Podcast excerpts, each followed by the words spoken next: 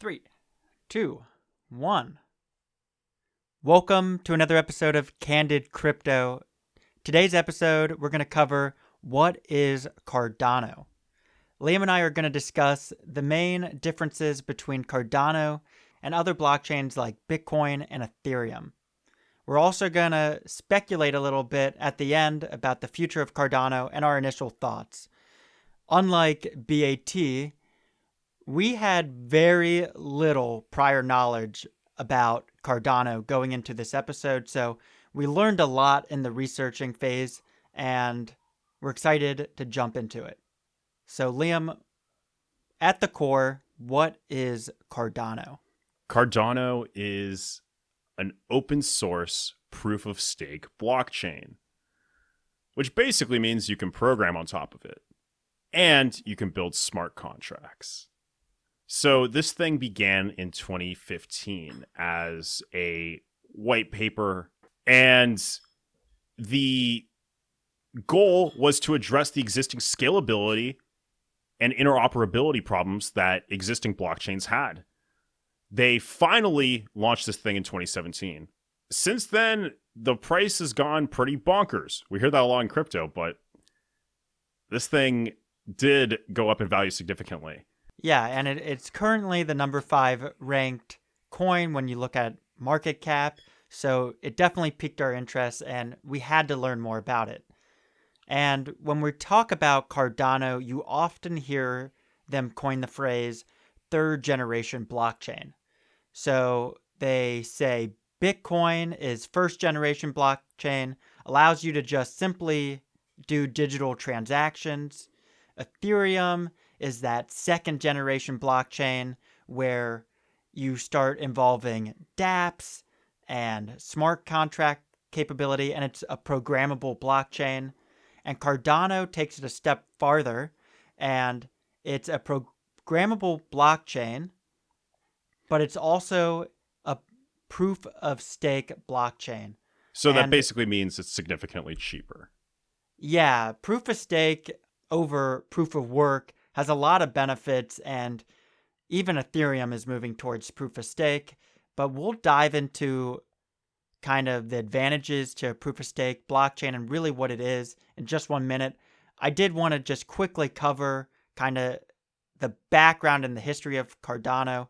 It started as a research project, and that was really at the core of this thing. It was started and founded by Charles Hoskinson, and he was actually a co-founder to Ethereum. So you'll notice there's a lot of similarities between Ethereum and the Cardano blockchain, except for this entire research project was to try to improve current crypto networks and blockchains, and they do deliver in some capacity to that.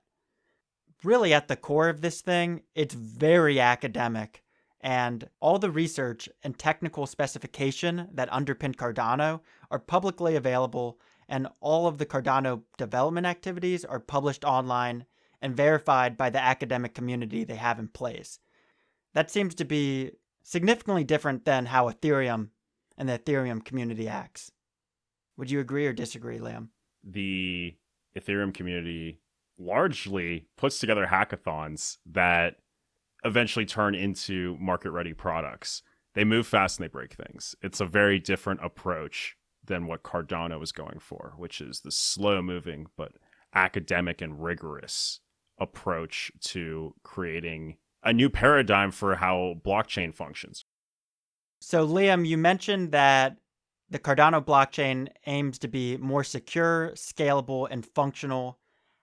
How exactly do they do that by being a proof of stake blockchain?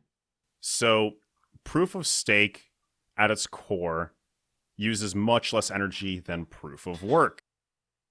You've likely heard about the problem with Bitcoin's energy consumption securing the network. There are many different arguments out there, but at the end of the day, we are using a significant amount of electricity to keep the Bitcoin and Ethereum network going, as well as all the other networks that require proof of work mining. Proof of work involves a lot of graphics cards, warehouses full of them, in fact. The energy consumption and the hardware requirements are pretty enormous. Proof of stake is different. you run a node that validates uh, activity on the network. The co- the computational requirements in terms of graphics card processing power are just not there. The network is validated in other ways. Ethereum wants to go from proof of work to proof of stake because the proof of stake mechanism they have requires you to stake Ethereum to be a validator. In essence, Ethereum wants you to do proof of stake because if you are a validator, yeah, you're not using supercomputers to validate the network. You can just use a regular server, maybe even a Raspberry Pi. At the same time, if you go offline for too long and you are unavailable, so to say, you could lose the Ethereum you staked on the network. And that's the incentive to keep people actively participating as nodes. What what I picked up is the more you stake on the Cardano blockchain, the higher chance there is that the next block will be generated from your staked ADA and that incentivizes people to provide more staking because they can potentially make more money. Yeah, so you compound the staked cryptocurrency as long as you run your validator, your node, as you should. You get rewarded. So that's the incentive there. And it creates this feedback loop where value is generated from the computation and network and network resources to keep the network up. And specifically, the Cardano's proof of stake protocol is called Ouroboros. And it was delivered with several peer reviewed papers presented at top tier conferences and within a few different publications within the cybersecurity and cryptography space. So, in Cardano's mind, the Ouroboros security is often called out as a huge advantage over other blockchains. So, there's other stuff, right? It's not just the fact that it's proof of stake they also built many other goodies for nerds like me to tinker around with on the weekend. This includes Haskell, which is a secure functional programming language that encourages building systems with pure functions. So you can take those functions, test them in isolation, and move them to any other module with very little friction in non nerd speak, it's good programming practice. It's what you want when you're dealing with money and blockchain. So it also has another property it's interoperable. And that means that there's cross chain capabilities.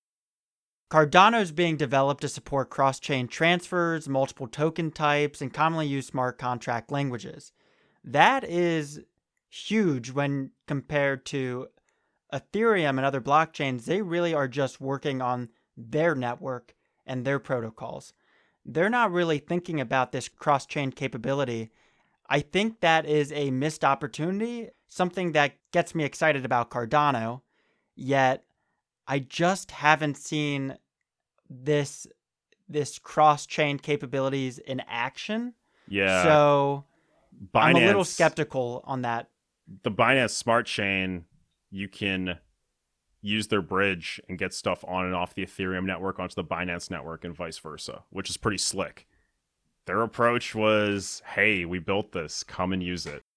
So, yeah. uh, very different incentives between Cardano and maybe other crypto projects. It's something to bear in mind. So, there's other technical differences as well. I mean, frankly, there are a lot of innovations you could say, that Cardano purports. We can't get into all of it in these short episodes, but for anyone trying to learn more, cardano.org is a great place to go. And we heavily relied on it for this episode. So let's say you're trying to buy Cardano. Where do you go? Who do you talk to? And what are, what are the communities like around this token? Yeah, so it's really important to take note that when people say they invested in Cardano, they're really talking about they invested in their native token called ADA, ADA. And ADA is similar to Ethereum and Ether. Ether is the actual cryptocurrency on the Ethereum network. Same thing with Cardano. ADA is the native token and cryptocurrency on the Cardano network. So when people say they invested, they're really buying ADA. And a fun fact that we learned researching is Ada was actually inspired and named after Ada Lovelace, which was a 19th century mathematician who is often recognized as the first computer programmer. So, definitely very nerdy stuff. You can Yeah. see how it, you know, academia is built in at the core of Cardano. Cryptocurrency is already nerdy enough, and this just multiplies the nerd factor. Let's say I'm trying to get my hands on some ADA. Where can I get it? Well, I've noticed that it's on most of the popular exchanges Coinbase, Kraken, Binance. I did not see it on Gemini. Have Have you seen it on Gemini? No. no yeah, so that's there. kind of a red flag. It it's obviously still maturing, trying to get on all the platforms to get that main main adoption from the entire crypto community, but you know, the main ones you can still buy it on most of the centralized platforms. And I they're definitely trying to do more with DeFi. So we'll see if there's decentralized platforms that utilize the Cardano network in the future. That'll be really interesting, but for the most part, all the popular exchanges. And so, what what are the overall takeaways here? Like, are are you bullish on this, Michael? What? How are you feeling? What's your temperature? O- overall, uh, I'm cautiously optimistic about Cardano.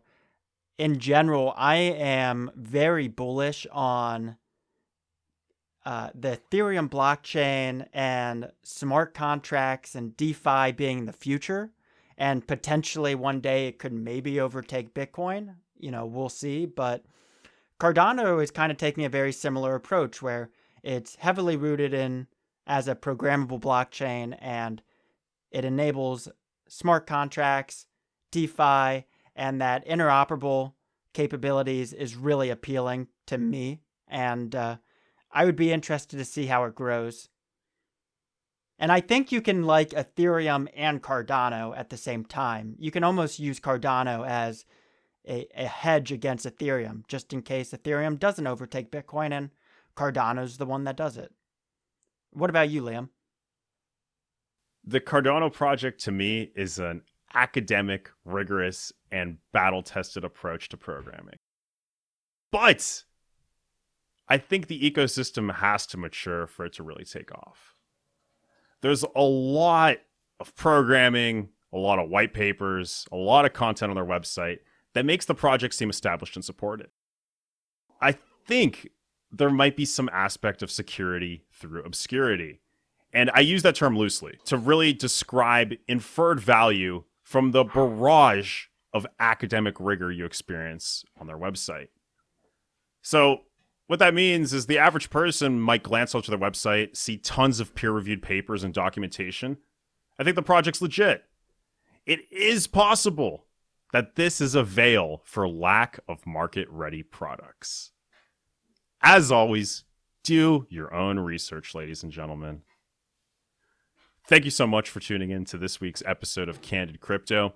If you listen to this episode and you think to yourself, wow, I have things to add content wise to what Liam and Michael were talking about, please reach out to us. Hello at candidcryptopodcast.com, or you can go to our website, candidcryptopodcast.com, and find our various socials there. We're on pretty much everything now. Yeah. Join our Discord, join our subreddit. We uh we're pushing out content and we'd love to we'd love to add you to the discussion.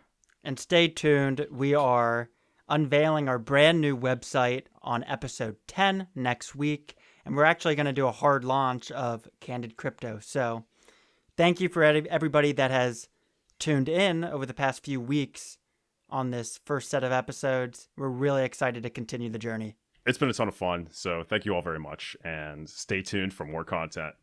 Until next time.